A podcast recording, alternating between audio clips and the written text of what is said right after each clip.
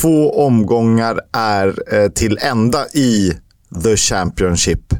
Ja, vad säger du Leo? Nej, men det är väl kul. Men jag har svårt att släppa din spartanska frukost som du då åt här precis i mitt öra alldeles nyss. Du käkar alltså... Nej, men du kan få berätta. Vad äter du till frukost Kisk, på en arbetsdag? Eh, ett hårdkokt ägg och eh, ett glas vatten och ett en kopp kaffe. Ja, det, det är asketiskt, i alla fall i min värld. Är, är det hårdkokta ägget är det varmt eller kallt? Eh, gärna så kallt som möjligt, ibland hinner jag inte.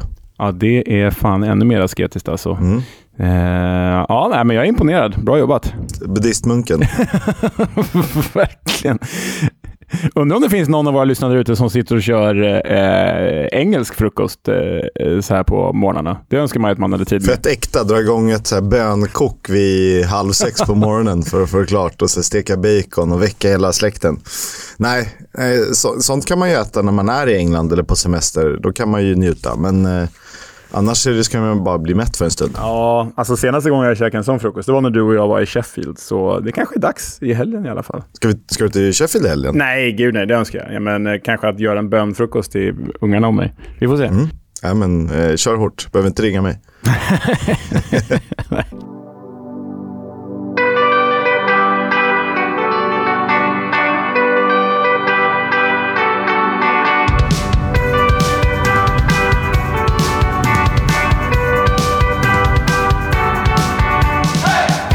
Du lyssnar på Footballs Coming Home, en podcast om Championship, League 1 och League 2. Med mig, Oskar Kisk och... Leonard Jägerskiöld Welander, alltjämt närvarande. Ja, det eh, glädjer oss och det glädjer oss också att eh, det rullar på i Championship med blandade resultat eh, för de flesta lagen förutom två. Ja, nej men så är det ju. Jag måste bara slänga upp tidernas ilandsproblem här. Jag är lite ledsen att det bara var lördagsmatcher Eh, i lördags. En tidig och resten 16.00 svensk tid. Det är ju som du vet när man har barn och små barn så kan ju vissa heldagar ryka. Eh, så det var svårt för mig att kolla på på matchen här. Jag lyckades klämma en del av Coventry Middlesbrough, men eh, inte mer än så kan jag meddela. 13.30-matcherna på lördagar brukar ju hamna i kläm av diverse aktiviteter eller lekar. Um, mm. Och 16.00 eh, är bättre för det är ofta börjar närma sig middagstid, åtminstone för barn. Så då är det lite mer eh, rimligt. Um, men det är klart, en söndagsmatch hade inte skadat. Nej, det hade varit välkommet den här helgen. Men så är det med det. Vi är ju pålästa ändå. Det spelades ju faktiskt en tidig lördagsmatch eh, som var eh, utstickaren den här helgen eh, mellan Coventry och Middlesbrough. Ett eh, toppmöte från förra säsongen. Ja, och ett väldigt speciellt möte för det här Kisk, det är ju helt knäppt. Men alltså, på, om man liksom går tillbaka till förra säsongen så, och om man räknar playoffet som liksom ligamatch inom citationstecken så var det här Alltså så innebar den här matchen mellan Coventry och Middlesbrough att i fyra av de fem senaste ligamatcherna har Coventry och Middlesbrough mött varandra. Det är ju sjukt ju. de möttes ju, möttes ju i slutet i ligan. Så möttes de i playoff dubbelmöte Just och så möttes de nu en omgång in. Så fyra av de fem senaste mötena. Eh, och Borough vann faktiskt, inte vunnit en enda av de här fyra. Nej, eh, du, du, pratade om det att ha en bra run-in och det gjorde, vilka det nu var, eh, till dina favoriter i, playoffet. Och det visade sig vara så, för Middlesbrough avslutade säsongen med ganska kass form. Eh, och har ju faktiskt öppnat den här säsongen med ganska kass form. Ja, det får man säga. De ligger ju sist i ligan. Ja, de ligger sist. Men det känner de väl igen från förra säsongen i och för sig, så det där, hämtar de sig ifrån. Men, men Coventry 3-0 mot Middlesbrough ändå. Mot, man får ju säga att inte bara vi, utan liksom expert-England har ju förväntat sig mer av Middlesbrough än av Coventry eh, den här säsongen. Men det här var ju, det var ju en jämnt i statistiken, men sett till hur liksom matchen egentligen utfördes så var det ju klasskillnad här.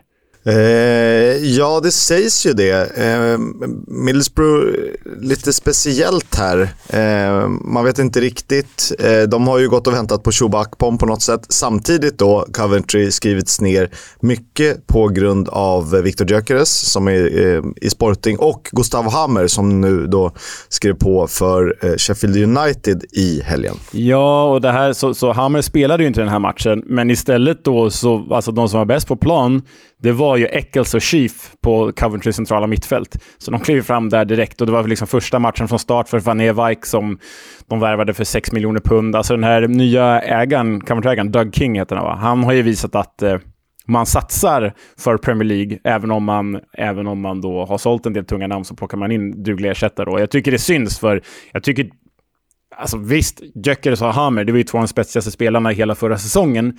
Men som trupphelhet, det är kanske inte samma spets, men som trupphelhet har ju Coventry en liksom bredare och bättre trupp i år än förra säsongen. Ja, och om en tränare, eh, läs Mark Robbins, har satt sitt fundament klart och tydligt för övriga spelare och nya spelare så är det inte nödvändigt att det behöver bli sämre för att man plockar bort en stjärna. Sen är det såklart ganska tufft att tappa 31 poäng eh, i Gyökeres och x antal poäng i Gustav Hamer och eh, en av seriens bästa mittfältare förra säsongen. Men det, det kan ju fortfarande, mm, ja, ersätter du smart så kanske du får eh, bättre utfall.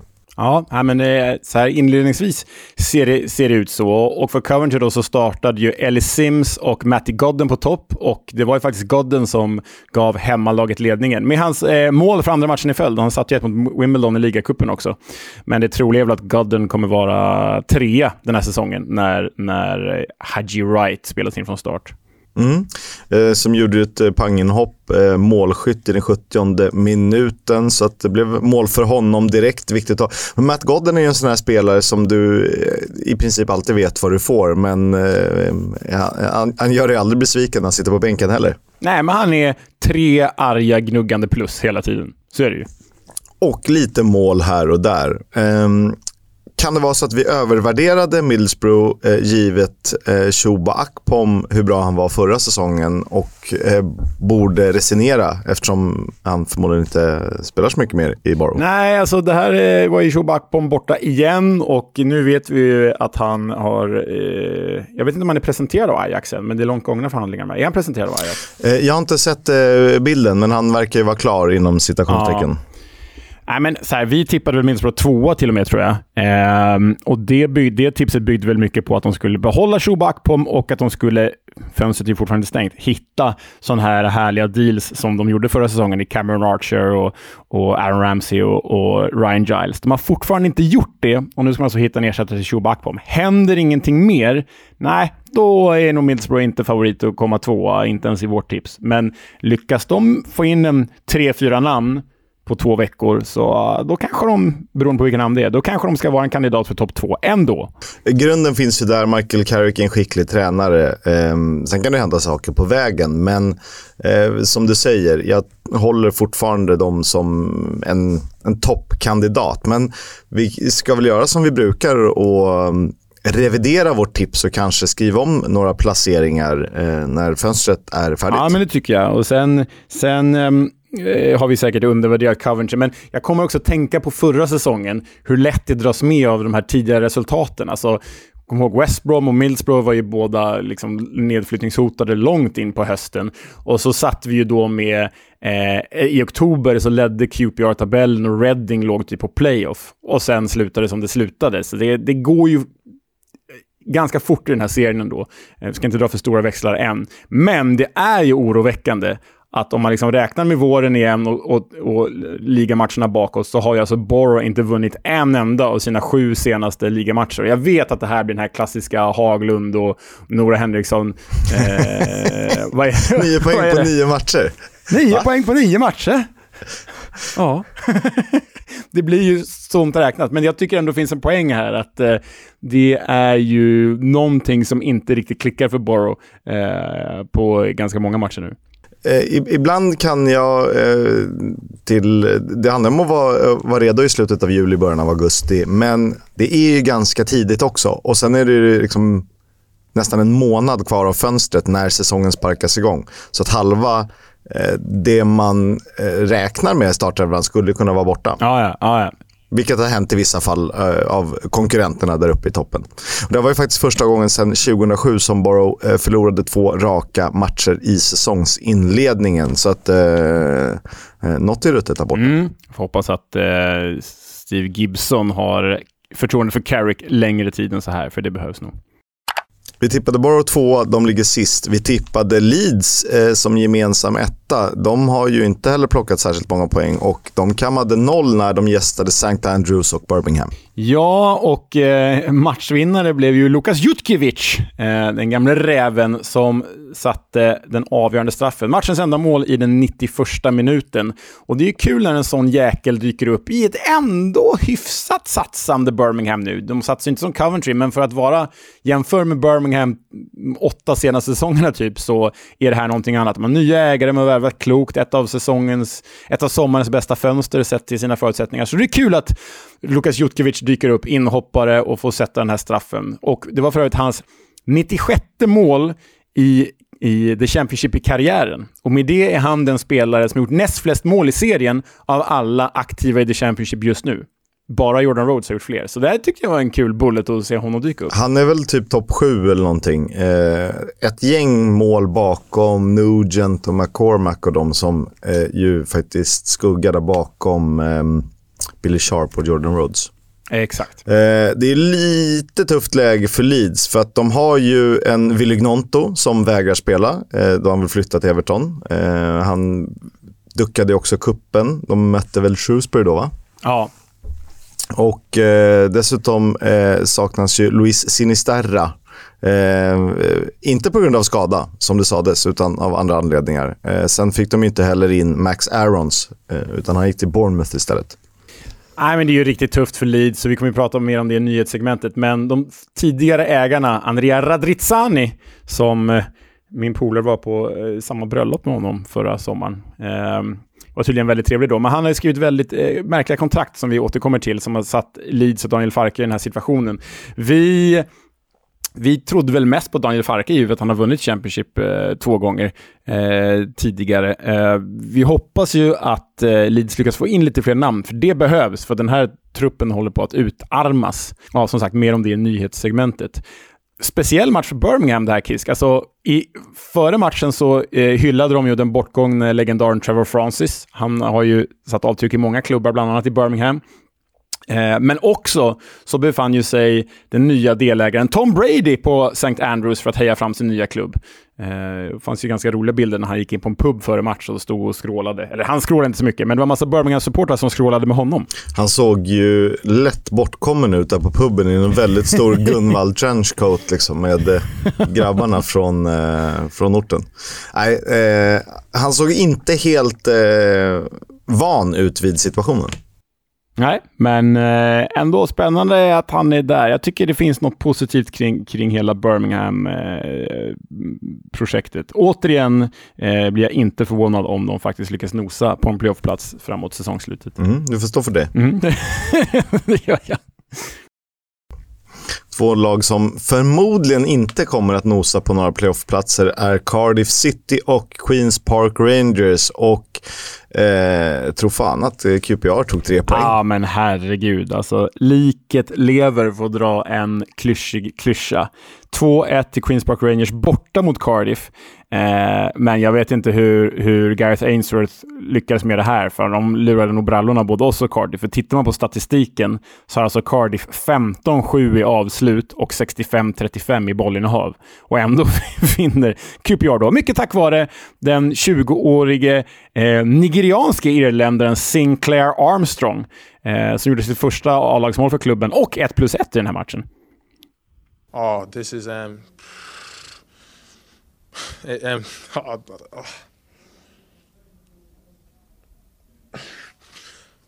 nah, this is something um, you know, I've been waiting for, you know, for a long time. You know, of course, last season it didn't happen, you know, and um, you know, I just, you know, I just kept praying, and you know, you know, for just for just you know one opportunity to come, and um, you know, thankfully, you know, it happened today, and also got an assist. So yeah, I just want to put that out there. Um, but yeah, I'm just um, I'm delighted with the result, and yeah, um, hopefully more to come. Vilken kille och eh, på tal om favoritnamn, Sinclair Armstrong, det är ju det är fem plus.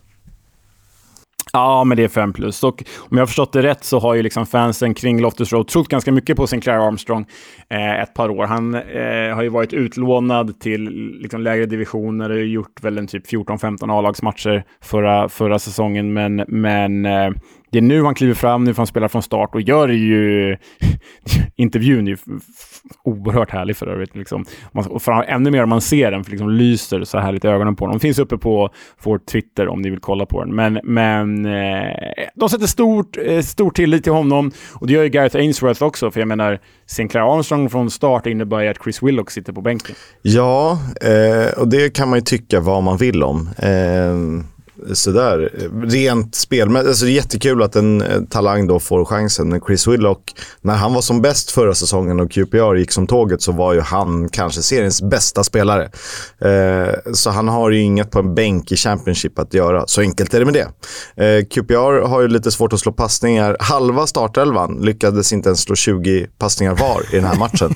det låter ju ganska lite. Eh, man skulle vilja sätta det i kontext. Mm, alltså, det beror ju på... Eh, var ja, ett, snitt. ett snitt. Men det beror ju på vilken typ av lag också. Men, men alltså är, man brukar slå typ 60 i alla fall, tror jag. Om man, är, om man inte är Xavi eller Iniesta, då slår man ju liksom 300. Men, men, men eh, nej, det är väldigt dåligt att inte ens slå 20 lyckade passningar. Det kan du och jag göra i en, i en match för QPR. Uh, ja, jag vet inte. Jag skulle bara springa i djupet. Det är väl enda fördelen med att spela under Gareth Ainsworth, att man kanske får lite djupledsbollar att jobba med. Uh, Cardiff då. Uh, din gamla favorit Carlin Grant har ju sett riktigt svag ut här i inledningen för dem, men Ike Ugbo som kom från Troyes eh, inför säsongen. Han gör mål för andra matchen i följd. Ja, med alla Ramses och Grants och Robinsons och, eh, och så vidare så är det Ogbo som gör målen. Eh, kanske eh, honom de ska tro på. Det var ju faktiskt väldigt nära 2-2 också, eh, vilket ju naturligtvis hade varit mer rättvist. Men ehm, tre poäng är tre poäng och det är väl klart att man, eh, de här blir viktiga, alla um, stöksegrar för QPR. Verkligen. Huddersfield är ett lag vi har tippat i botten. De ligger i botten efter två omgångar. Det känns väl som att eh, så kommer det vara. Nu möter de tufft motstånd i form av Leicester och en nykomling, eller ett nyförvärv, som verkligen har stuckit ut här under säsongsinledningen. Ja, men det är ju, så får jag ändå slå mig själv på, eh, stolt på bröstet här, men det är min favorit Steffi Mavididi som härjat i Montpellier de senaste säsongerna. Nu blir han matchens enda målskytt och det var omvända roller, för eh, nu är det Dewsbury Hall som spelade fram honom. I premiäromgången var det Mavididi som spelade fram Dewsbury Hall. Stor show, inblandad mycket från från sin liksom anfalls-vänsterkantsposition, Steffi Mavididi, eh, i en match som Leicester dominerade fullständigt egentligen. Ja. Uh, och han fick ju ha stor show. Uh, Iana, Iana Nacho istället från, uh, från start istället för Jamie Vardy. Um, att lägga märke till där Huddersfield nu åkte på sin tredje raka förlust om man räknar in ligacupen och det ska man väl kunna göra. Um, det är lätt att stå här, men eh, Neil Warnock, var det rätt? Och då menar jag inte ett EFL-podden vi hatälskar vår käre Nock-sätt. Eh, Nej, alltså Fråga, givet att han lyckas hålla dem kvar som han gjorde i våras, så förstår jag att man kritar på ett längre kontrakt med honom. Jag förstår att han får blodad tand och vill fortsätta. Men har man sett Nock de senaste säsongerna så är det just de här släcka bränderna han är så jäkla bra på, som han gjorde i våras. Ett längre projekt, som i Middlesbrough, som i Cardiff, det har ju liksom inte funkat på sistone. Eh, så det var, det var kanske fel val av Huddersfields eh, nya styrelse. Men jag frågar mig också, vem skulle de få in annars? Alltså, vad hade de för alternativ? Jag vet inte om det fanns något mycket bättre. Alltså, taskigt att säga, det kan inte ha funnits mycket sämre. Men precis som du säger det, eh, han ska ju vara en möjlig räddningsplanka när det har kört fast helt och bara kommer in och kastar lite skor och skriker och, och, och klappar några andra medhårs. Eh, för den erfarenheten måste vi ändå ge honom att han har. Som när man har anställt Roy Hodgson till olika eh, projekt även i Premier League. Det är lite samma. Eh, det, det finns ju erfarenhet och rutin, men sätta ett grundspel och börja utveckla det och titta på sikt, då eh, borde det finnas andra alternativ. Ja, absolut. Leicester ser bra ut under Enzo Maresca. Ett av två lag blott som har plockat sex poäng. Ja, det är bara två matcher in, men, men det känns som att eh, vi kanske har övervärderat eh, Leeds givet turbulensen kring klubben. Eh, Leicester satte vi väl ändå trea, men det känns jäkligt stabilt för att vara en helt ny, ny liksom, tränarstab. Det känns, känns som att de har trä, kanske inte träffat de här Guardiola-höjden än som Maresca kommer ändå med bakom sig, men de känns ju ohyggligt stabila. Och sen är ju truppen bäst på pappret nu när Leeds utarmas. Um, ja, nej, men det blir spännande att följa Leicester om de bara kliver rätt upp igen. Mm. Målkalas blev det när Hull tog emot Sheffield Wednesday 4-2 slutade matchen och mycket tack vare hattrickhjälten Ozan Tufan. Ja, alltså den här turkiska eh, offensiva mittfältaren har ju i den här säsongsinledningen fått spela anfallare bredvid eh, eh, vad heter han nu då? Eh, sonen, Liam Delap. Eh, och de två verkar hitta varandra ganska bra. Liam Delap gjorde inget mål i den här matchen, men Osam Tufan stod ju för tre, en straff och så två baljer varav hans andra balja Kisk. Ja. Vilken vilken rackabajsare, för att citera Niklas Holmgren. Herregud, vilken fullträff. Ja, men de alltså. har det rätt bra framåt och då har de ju ändå... Estopignan på bänken. Exakt, och Aaron Connolly i, i någon slags eh, rulle. Ja, som hoppar in och gör mål här också. Eh, imponerad av Hall. De hade ju, I första omgången hade de lägst eh, XG av alla och de kämpade ju rätt mycket med målproduktionen under våren när Liam Rosinho liksom stängde ner och hade ett av seriens starkaste försvar. Men offensivt var det problematiskt. Och nu lossnar det här. Vi får väl hoppas för Halls skull att det beror på att de börjar hitta rätt och inte för att Sheffield Wednesday är totalt genombedrövliga. För det var ju faktiskt så att Sheffield Wednesday tog ledningen den här matchen genom Juan Delgado och att det var 1-1 i paus. Men sen bara eh, rasade de ihop som ett korthus ja. egentligen. Eh, Sheffield Wednesday, ja. vad, vad ska vi tänka där? Det känns ju sådär. Äh, men det är ju fortfarande Cisco Munoz, vi vet inte vad han är som tränare. Han har fixat uppflyttning med Watford från the Championship. Han har typ misslyckats på Cypern och i spanska andra divisionen. Oklart. Står ju för någon slags... Har ju plockat in en hel del liksom latinamerikanskt blod i det här i, i, i eh, han Milan-målvakter och Juan Delgado, men det är ju fortfarande en trupp som är gjord för springa, stöka och brunka och det är ju inte det spelet som Cisco sägs stå för. Och tittar vi på passningen, om vi ska fastna i det, så Hull slår alltså 680 passningar den här matchen. Sheffield Wednesday slår 254. Alltså, nog för att ett bra Hall som ändå visade tendensen under förra säsongen, men det är, det är liksom inte ett, vi pratar inte ett eh, Serie A-toppen Hall. Nej. Nej, men de möter ju inte, alltså de möter ju inte det är ju inte Southampton det här, utan det är Hull som kanske kan komma sexa på en bra säsong. Äh, Sheffield Wednesday, eh, låt oss säga så här, vi önskar oss mycket mer av Sheffield Wednesday. Ja, eh, vi är glada om de klarar sig kvar. Så är det. Ja, eh, ska vi gå vidare och lämna eh, Olsterbaclet bakom oss? Ja, det gör vi. Ett annat lag från en nykomlingstrion, det var ju Sheffield Wednesday, det var Plymouth, det var Ipswich som gick upp. Ipswich, eh, WOW, wow. Ja, de leder The Championship, Kisk. Eh, det är nog för att jag trodde på, på Kieran McKenna och Ipswich-effekten, men jag trodde inte det. Det har bara gått två matcher. Men de ser ju oerhört trygga ut alltså. Här 2-0 mot Stoke. Luke Wolfenden knoppade in en hörna och Kaden Jackson satte 2-0 med 10 minuter kvar. Eh, de dominerade ju. Alltså, det hade kunnat bli 3-4-0 för Ipswich i den här matchen. Det hade det absolut kunnat bli. Eh, det var ett Stoke som gjorde det jättebra i sin premiär. Eh, en som inte gjorde det särskilt bra, det var Mark Travers, eh, som vi ju haft frågetecken kring. Eh, jag vet inte riktigt vad han gör på 1-0 målet. Inte för att han naturligtvis hade behövt rädda, men han liksom ramlar bakåt i målet av, i målet av tryckvågen från bollen. han, ser, väldigt överraskad ut. Ja, men vad fan, det kommer bollar när det står i mål. Det är lite det som är caset. Stokes, jag vet inte om du såg, men Stokes tränare Alex Neil, han sa ju efter matchen att han nästan aldrig ger motståndartränare komplimanger och beröm, men här var han tvungen att göra det för att Ipswich var så bra. Och det måste betyda någonting. Snyggt av de som har tippat dem som tvåa. Eh, att de skulle vara bra ändå kunde vi köpa, men så bra eh, känns det ju inte riktigt. Jag tror vi hade dem som åtta i vårt gemensamma tips. Va? Blev det så?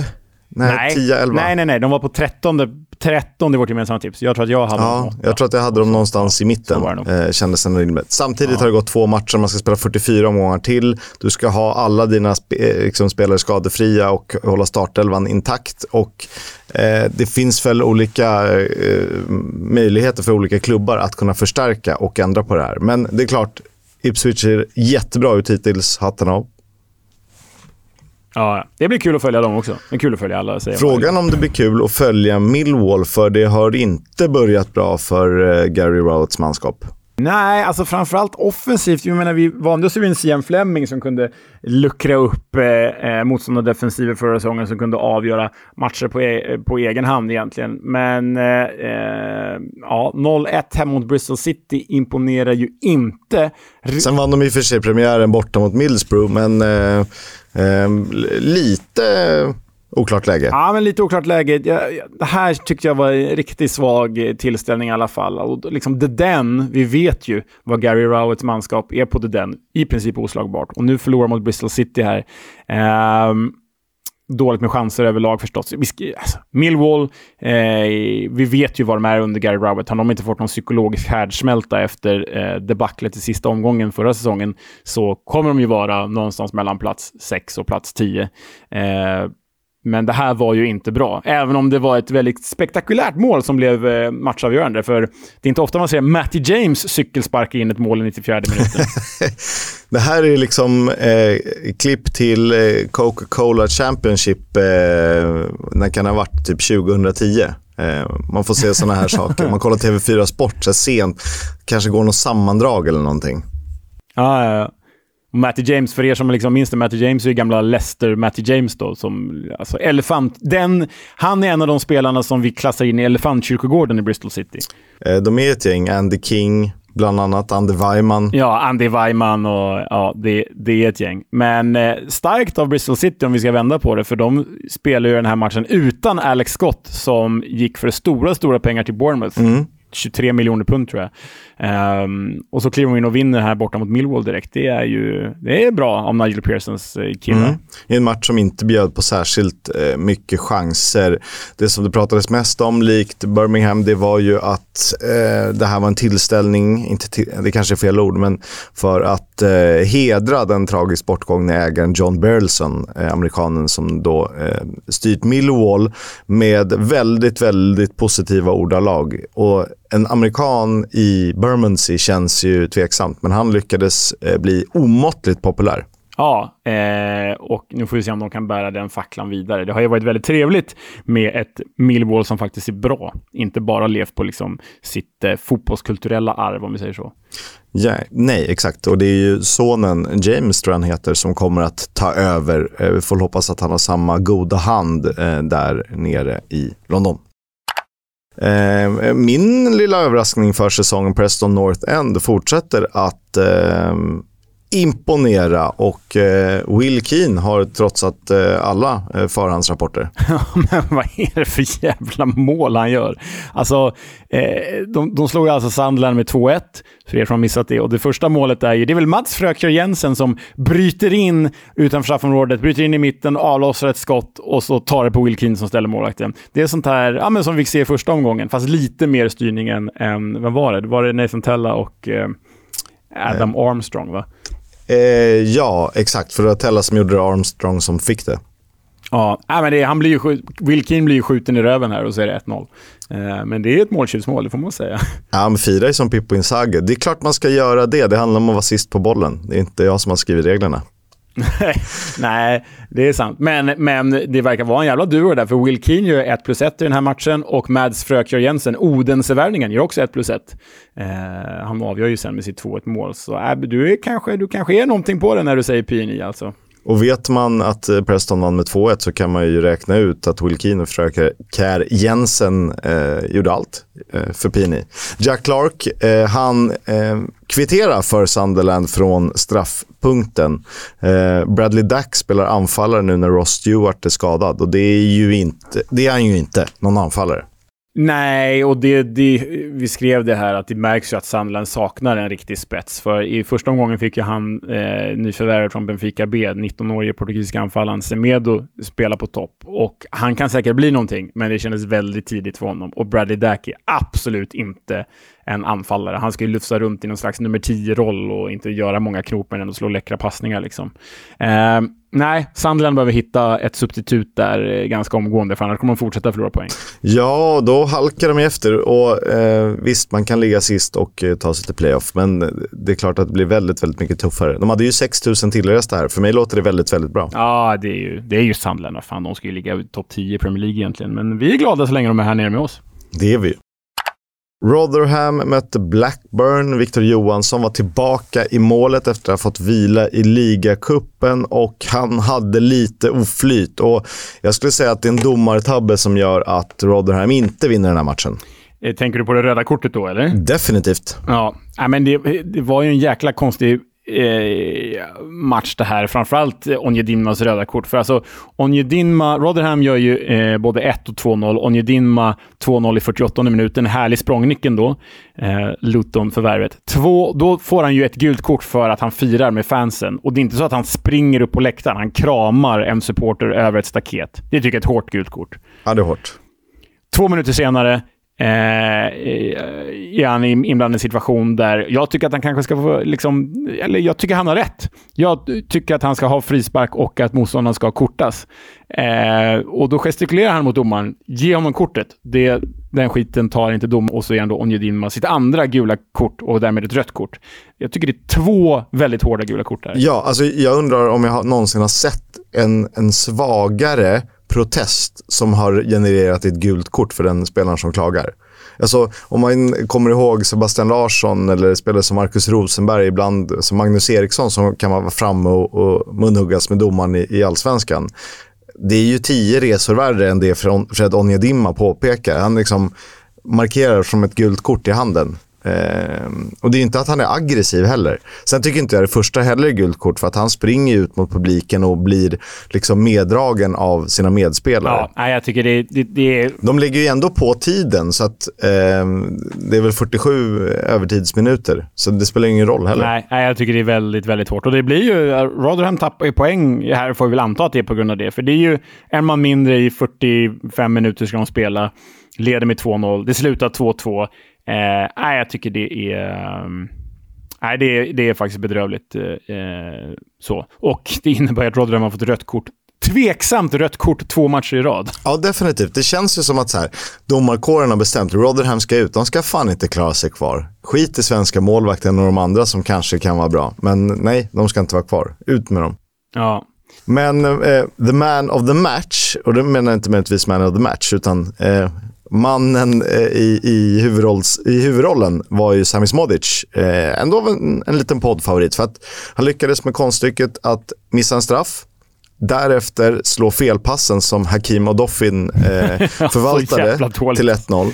jävla dåligt. Men så gör han ju både 2-1 och 2-2, 75 respektive 78. Så att han är ju i händelsernas centrum hela matchen. Ja, spelar lika med sig själv. Han gör ju kanske sin karriärs sämsta halvlek i första, första halvlek och sen sin karriärs bästa halvlek andra halvlek. Ja, jävligt, mär jävligt märkligt. Eh, ska ju sägas att eh, Leopold Wahlstedt, eh, den tidigare Odd Grenland-målvakten, satt på bänken för Blackburn Rovers i den här matchen. Ainsley Pierce stod återigen. Kanske inte så konstigt att när han är så färsk i klubben. Vi hoppas ju att Wahlstedt eh, kommer in i den där elvan så fort som möjligt. Och vi har faktiskt kontakt med honom via ombud kan vi väl säga och vi hoppas att vi snart kan ge en intervju med honom. Det hoppas vi definitivt. Eh, helgens höjdare åtminstone sett till antal mål spelades, eh, det var ju lite av ett stormöte för serien mellan Southampton och eh, Norwich. Och vad fan hände här? Nej, men eh, du brukar ju gilla att gå igenom så här. Först ledde Norwich, sen kvitterade Southampton. Sen ledde Southampton, sen kvitterade Norwich. Och sen tog Norwich ledningen igen med 3-2, eh, varpå Southampton kvitterade till 3-3. Och sen gör ju då Christian Fastnacht 4-3 till Norwich i den, i den 84 minuten, men i 97 tilldelas Southampton straff.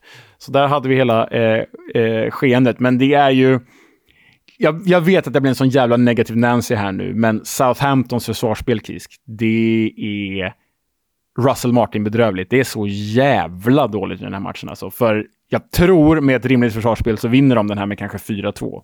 Ja, det, det, gör de väl. Men det är väl det är nackdelen med att ha liksom kvar gamla stötar som har varit rätt svaga i Premier League under flera säsonger. Eh, och så ska du implementera någonting helt annat. De har ju förmodligen eh, spelat överlevnadsfotboll. Eh, ganska, och är ganska vana vid det. Nu ska de spela possession-fotboll och Jan Bednarek ska han vara någon libero som styr spel och grejer. Nej, men alltså ja, den backlinjen, den är, den är ju så här. Du har alltså Kyle Walker-Peters och Ryan Manning på kanterna. Och de men det är ganska bra de, ju. Ja, men det är bra. Men de spelar ju som att de är anfallare. De har ju order att vara anfallare och de tror att de är anfallare, vilket innebär att de...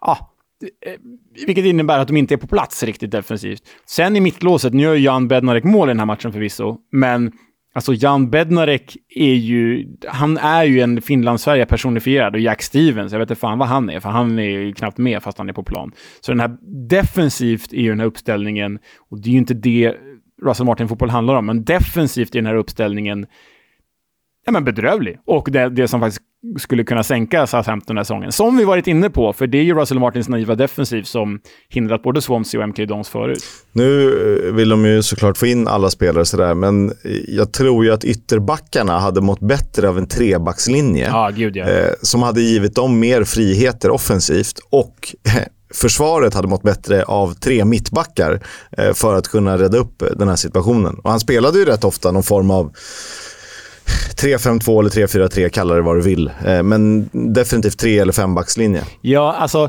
jag tänker så här, Jan Bednarek och Jack Stevens, de är ju en Championship-version på Daniel Lagger och Martin Skrtel.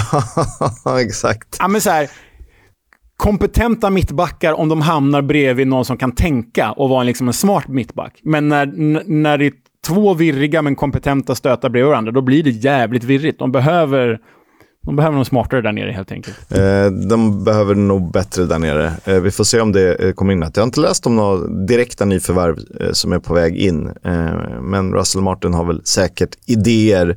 Eh, galen match var det. Eh, Gabriel Sara gjorde ett drömmål. Eh, ja, Jonathan Rowe gjorde mål i andra ligamatchen i rad. Kul. Eh, mm. Honom måste vi prata mer om. I... Satt på bänken i mitt gaffer. Det var ju kul. Mm, det kan du ha. Footmob, som ju har en app och en sajt, eh, de hävdar att Southampton hade 105 som de kallar dangerous attacks. Jävlar. Det låter sjukt. Det låter helt sjukt. Vad, mm. vad innebär en dangerous attack undrar man ju då? Det var det jag försökte eh, söka mig in, men eh, ni fotbollsstatistiknördkillar kan väl eh, hjälpa oss lite på traven här. Tycker jag verkligen. Två matcher kvar att eh, avhandla. Vi lämnar åtta måls eh, thrillern om du inte hade något mer att säga. Eh, nej, det har jag faktiskt inte. Jag, jag eh, får bara slå fast att imponerad av Norwich säsongsinledningen då. Mm. Verkligen. Eh, Watford-Plymouth slutade 0-0 och eh, det började inte så bra, bra för Argyle-spelarna. Nej, alltså Plymouth åkte ju tåg till den här matchen eh, och det är hatten av. Bra jobbat. Men eh, det, tåget var överbokat, så på den här fyra timmars långa tågresan så fick majoriteten av Plymouth-spelarna stå upp. Och det är inte så bra uppladdning. Det är ändå, det är ändå lite kämpigt att stå upp i fyra timmar på ett tåg. ju. Det låter snarare som någon eh, typ Neil Warnock-bestraffning. Att ni var så jävla dåliga så ni får stå på tåget hela ja. vägen hem. Precis. Sen är det starkt givet de förutsättningarna att få med sig 0-0 från, från Vicarage Road. Trots att Watford var ju ändå, Watford var ju bättre. Ja. Det var de.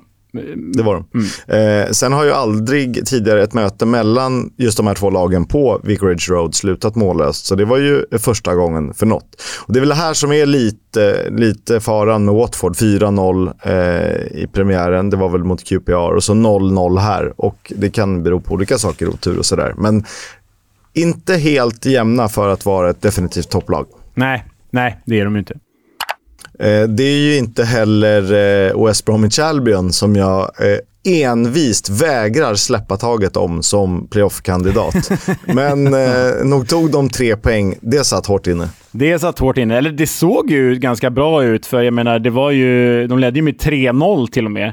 Eh, Semi Ajayi, ganska akrobatiskt mittbacksbeteende då på, på en hörna. Han liksom hoppsparkar in eh, 1-0. Sen är det ju jävla oflyt för Carl Rushworth. Jag vet inte hur många av våra lyssnare, jag hoppas många av våra lyssnare såg eh, eh, Sveriges eh, kvartsfinal i eh, dam-VM. För då var det ju ytterst nära att Japan gjorde mål när de sköt i, vad var det, ribba, Musovic huvud, stolpe ut.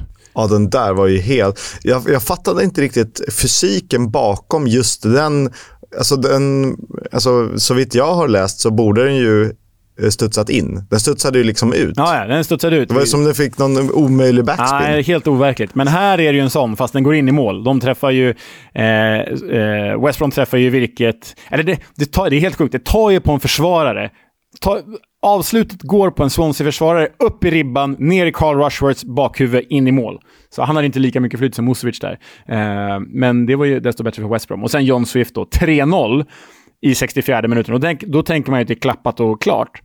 Men då tappar till liksom West Brom-konceptet och Swansea kommer igång och Swansea är två mål på sex minuter och det är nära att det blir 3-3. För det, det blev ju 3-2 till slut, men det, såg inte, det blev inte en stabil seger, så stabil seger som det borde ha varit. Nej, och annars är vi vana vid att se Swansea gå upp i ledning med 3-0 och sen rasa ihop. Eller möjligtvis liksom kriga sig till. Det känns som att de är rätt bra på 3-0 underlägen eller, 3, eller kassa på 3-0-ledningar. Ja, ja, verkligen. Det är nog störst differens. Den, det lag med störst differens där på siffrorna, det tror jag. Eh, den eh. det pratas mest om är Charlie Patino som ju är på lån. Han var ju Blackpool förra säsongen, blev publikfavorit, fin ramsa. Nu är han i Swansea. Eh, han kom in i den här matchen men eh, var ju eh, bäst på plan för Swansea de 30 minuter han spelade. Ja, ja, han är ju ytterst delaktig i den här nästan upphämtningen då. Eh, för övrigt Swanseas första förlust i ligan sedan mitten av mars. Och visst, det har varit sommaruppehåll och nio poäng på nio matcher och allt det där. Men, men Swansea var jävligt bra i slutet på förra säsongen. Det, var de. det är kanske något vi skulle... Nio poäng på nio matcher, kanske ett nytt segment. Precis.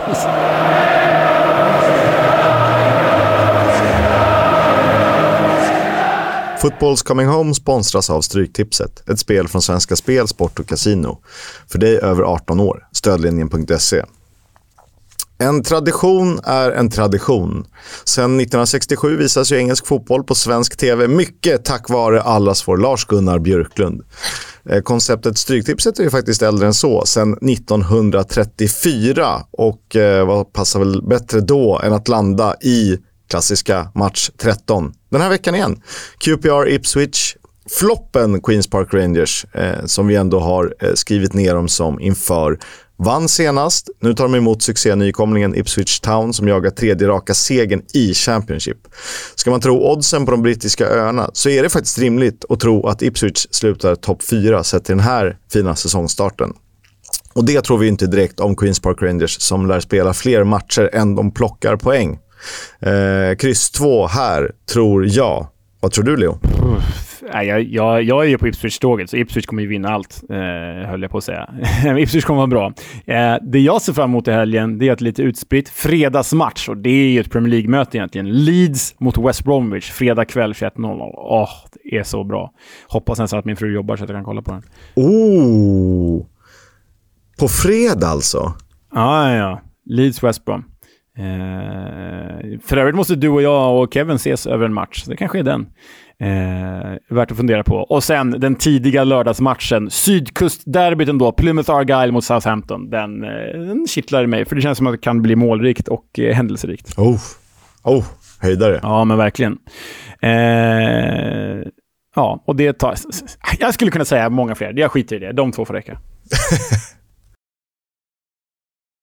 eh, gingen.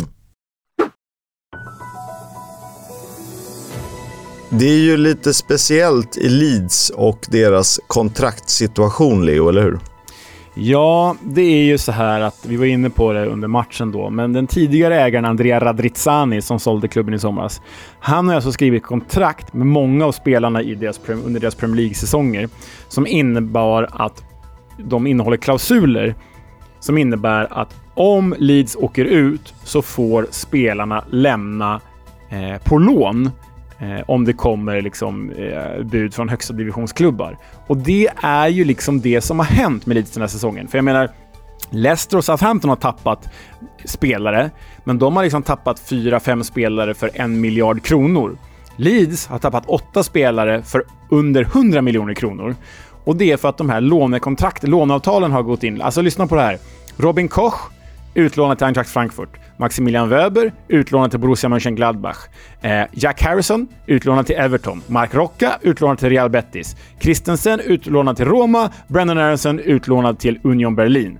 Det här är inte skitspelare. Det här är för Championship väldigt bra spelare och som ni hör på klubbdestinationerna är det ju rimliga spelare. Men alla de får, går alltså på lån och Leeds får inte in en, en krona för dem, vilket är ju helt Alltså det, det, är ju upplagt för att köra sin klubb i botten. Ja, och det här var ju kanske inte information vi eh, tog med i beräkningarna när vi satte vårt tabelltips. Eh, vilket gör att vi skulle vilja revidera. Hade vi vetat det här så tror jag att jag hade satt Leeds utanför topp 6. Eh, vi får väl göra vårt reviderade tips då när fönstret har stängt, men, men det är ju ytterst alarmerande för det betyder ju att de har fler spelare som kan lämna på det här sättet. Säkert Crescencio Summerville, Luis Sinisterra, Willy Gnonto och så vidare.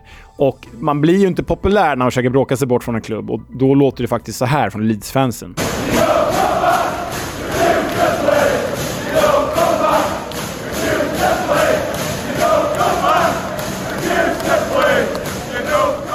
Ja, det är ett par pints under, eh, innanför västen där. Vi träffade några av dem i, i eh, Nottingham och eh, ja, de, var, de var arga arga och bra på att sjunga. Man vill ju till Ellen Roden då. Jag har faktiskt aldrig varit där, så dit ska vi någon gång. Ja, det är klart vi ska. Eh, vidare nyheter. I Birmingham så rustas St. Andrews upp och Birminghams lokaler. De nya ägarna eh, har faktiskt fräschat till det här rejält. Presskonferenspodiet är eh, nytt och fräscht och det har liksom ett klubbmärke på sig. Spelartunneln eh, är helt renoverad. Det lyser, det är fint och utanför arenan så är det nya neonskyltar. Det andas optimism i Birmingham. Ja, jag är så eh, fruktansvärt trött på att se eh, highlights och matcher från St. Andrews för att de här veporna ger mig pandemi, pandemivibbar. Det blir liksom så deppig inramning. Ja, ja det, jag håller med. Det är fruktansvärt deppigt. Och det är ju liksom ett, ett Birmingham i medgång skulle kunna locka väldigt mycket publik till St. Andrews också. Så gör gärna klart det där nu. Definitivt. Eh, lite transfers då. Ni hörde det. Charlie Patino är klar för Swansea på lån. Shubakpom, inte officiellt presenterad än, men sägs gå till Ajax från Middlesbrough för ungefär 120 miljoner kronor. Jack Harrison lämnar Leeds för Everton på lån och det var väldigt nära att uh, han faktiskt gick till Aston Villa. Så um, ja, kan nog vara nyttig för Everton. Ja, men det blir kul för då får vi återse honom om ett år när Everton åker ur, åkt ur Premier League. Det är, min, det är min evergreen den här säsongen. Everton till the Championship. Eh, Gustavo Hammer lämnar Coventry för Sheffield United, som vi vet kostar 15 miljoner pund.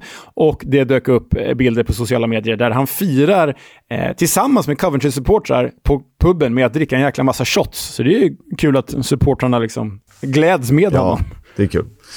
Eh, Bournemouth eh, har gjort klart med Max Arons från Norwich, som ju var eh, helt eftertraktad av Leeds. Och Alex Scott, Guernsey-födde poddfavoriten och superungdomen eh, från Bristol City. Eh, den senare går för 25 miljoner pund och man har nog rätt höga förhoppningar på honom. Det, det har vi onekligen. Vi tippar väl att han blir en engelsk landslagsman eh, inom en snar framtid. Eh, minns ni Sorikaba? Eh, anfallaren som Cardiff lånade in i våras från FC Midtjylland. Han är tillbaka i The Championship, eh, eller alldeles strax tillbaka i The Championship. Han är inte presenterad än. Men Birmingham sägs vara nära att lösa honom. Han gjorde väl 8 på 13 tror jag för, för Cardiff. Så eh, oerhört välkommet eh, eh, förvärv till Birmingham. Och jag ser verkligen fram emot att gå igenom transferfönstret sen, Kisk, har vår transferspecial. För Birmingham är än så länge min etta i bästa fönstret sett till förutsättningar. Det var lite därför jag lyfte den. Det finns ju massor av rykten ute. Eh, vi kan säkert rabbla hundra till. Men just Sorikaba som vi eh, förälskade oss lite i, som ju var med och räddade Cardiff kvar, kan man väl någorlunda säga. Eh, och Birmingham, givet att de har gjort ett intressant fönster, också får in honom som visat sig hålla på nivån. Eh, tycker jag sticker ut. Mm. Verkligen. Och vet du vad det blivit dags för nu, Kisk? Berätta. Säsongens första RTN. Remember the name. Och det är din tur. Och det har faktiskt blivit dags att tala om Archie Gray i Leeds United. This is his first touch of the second half in the 55th minute. Oh, it's played short to Archie Gray. Lovely, lovely play from Archie Gray. What a drop of the shoe. Och egentligen måste vi backa bandet eh, i den här historien till 1954 när Francis Tierney Gray föds i Glasgow. Som 17-åring flyttar han till Leeds i det som är slutet av Don Revy-eran, men eh, som en värvning för framtiden. Det blir en fight med Terry Cooper om vänsterbacksplatsen, där den sistnämnda ofta eh, är första valet. Efter att ha blivit ordinarie i mitten av 70-talet lämnar han sedan 1979 för Forest innan han två år senare återvänder till sitt Leeds. Man åker ur, men återvänder sedan till finrummet med brorsan Eddie Gray vid rodret. Han, eh, Eddie anses ju vara en av eh, klubbens största spelare genom tiderna. Eh, Totalt då eh, blev det för Francis, eller Frank som han kallas, nästan, tre, eh, nästan 400 matcher för Leeds. Eh, och även om han lämnade 1985 så dröjde det inte länge innan nästa Gray tog över stafettpinnen. År 1996, då 18 år gammal, debuterar Andy Gray för Leeds i Premier League och imponerar. Eh, bland annat i ligacupfinalen samma år, trots förlust 3-0 mot Villa på eh, stort maner. Det blir inte jättemånga fler framträdanden för Leeds eh, och mycket handlar om konkurrensen med Tony Yeboah, Rod Wallace, Brian Dean och Jimmy Floyd Hasselbank. Jävla coolt lag det, det är alltså. supercoolt. Fy fan vad coola de var då. Ja. Så Andy Gray får se sig om, resan fortsätter. Det blir Nottingham, det blir Bradford, Sheffield United, Sunderland, Burnley, Charlton och Barnsley. Det här är EFL-porr. Innan eh, Andy Gray då återvänder för en säsong med Leeds i Championship i tidigt eh, 2010-tal, 2012 tror jag. Men dessförinnan, under tiden på Stadium of Light, har han blivit pappa till Archie Gray. En Archie som ansluter till akademin, Leeds då alltså, som åttaåring. Och i takt med att han imponerar allt mer ska Marcelo Bielsa ha önskat att han missade skolan för att kunna träna med A-laget. Bielsa. Känns väldigt Bielsa. En exceptionell talang som i december 2021, vid tiden då 15 år gammal, får sitta på bänken mot Arsenal i Premier League. Många hoppas på speltid. Tyvärr blir det inga minuter för honom där och då. Då är han given i det engelska U16-landslaget. Året efter blir han en del av U17-landslaget. Han spelade också med det gäng som representerade England i U17-EM i somras och är numera given i det Leeds som ska ta sig tillbaka till Premier League. Förutom ett byte på stopptid i premiären mot Cardiff har Archie Gray spelat samtliga minuter för Leeds den här säsongen, vilket inkluderar 90 i ligacupen mot Shrewsbury samt 90 i förlusten mot Birmingham. I Championship har bara en spelare som är 20 år eller yngre spelat lika många minuter och det är Callum Doyle. Archie Gray är en bolltrygg central mittfältare som hittills spelat som en av två sittande tillsammans med Ethan Ampadu. Han kan även användas i en lite mer framskjuten position.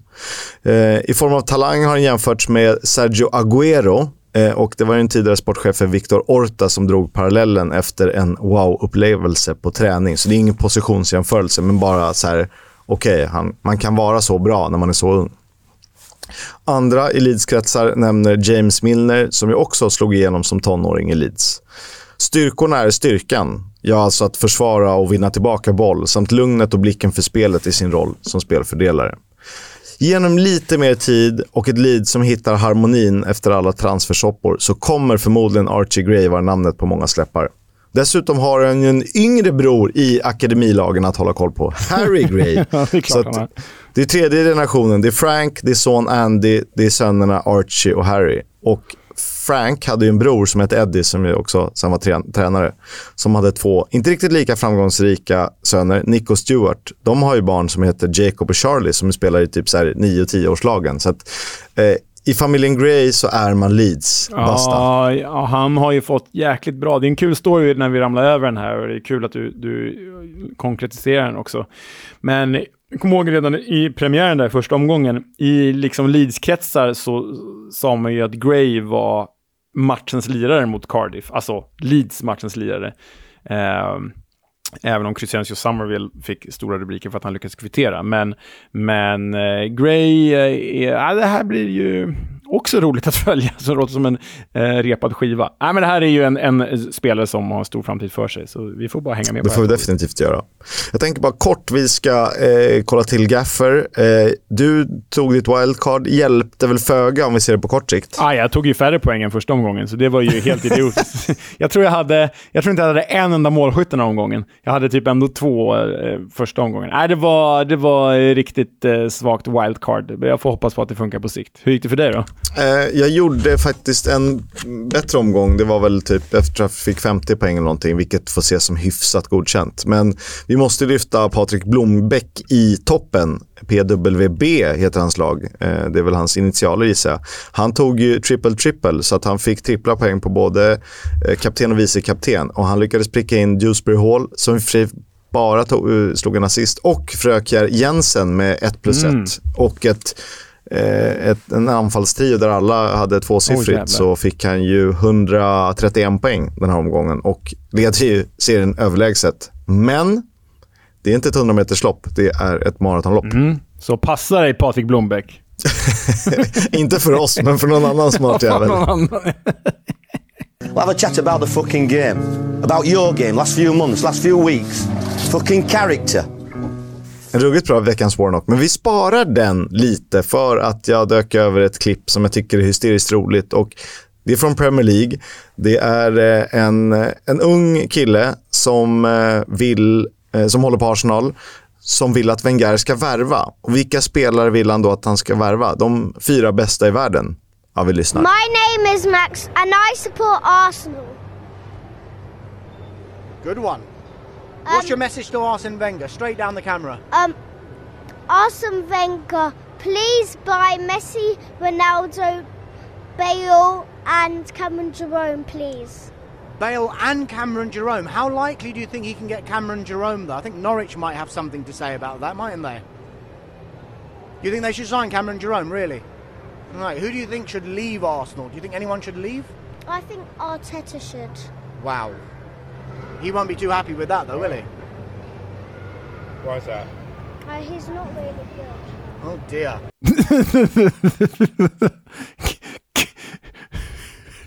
Hanna Cameron Jerome där undrar man ju. Otroligt. Uh, den där har jag inte sett förut. Den var kul, Kiss. Den var rätt härlig. Messi, Ronaldo, Bale och Cameron Jerome. Och ibland kan man väl fasen hålla med. Ja, ja, alltså.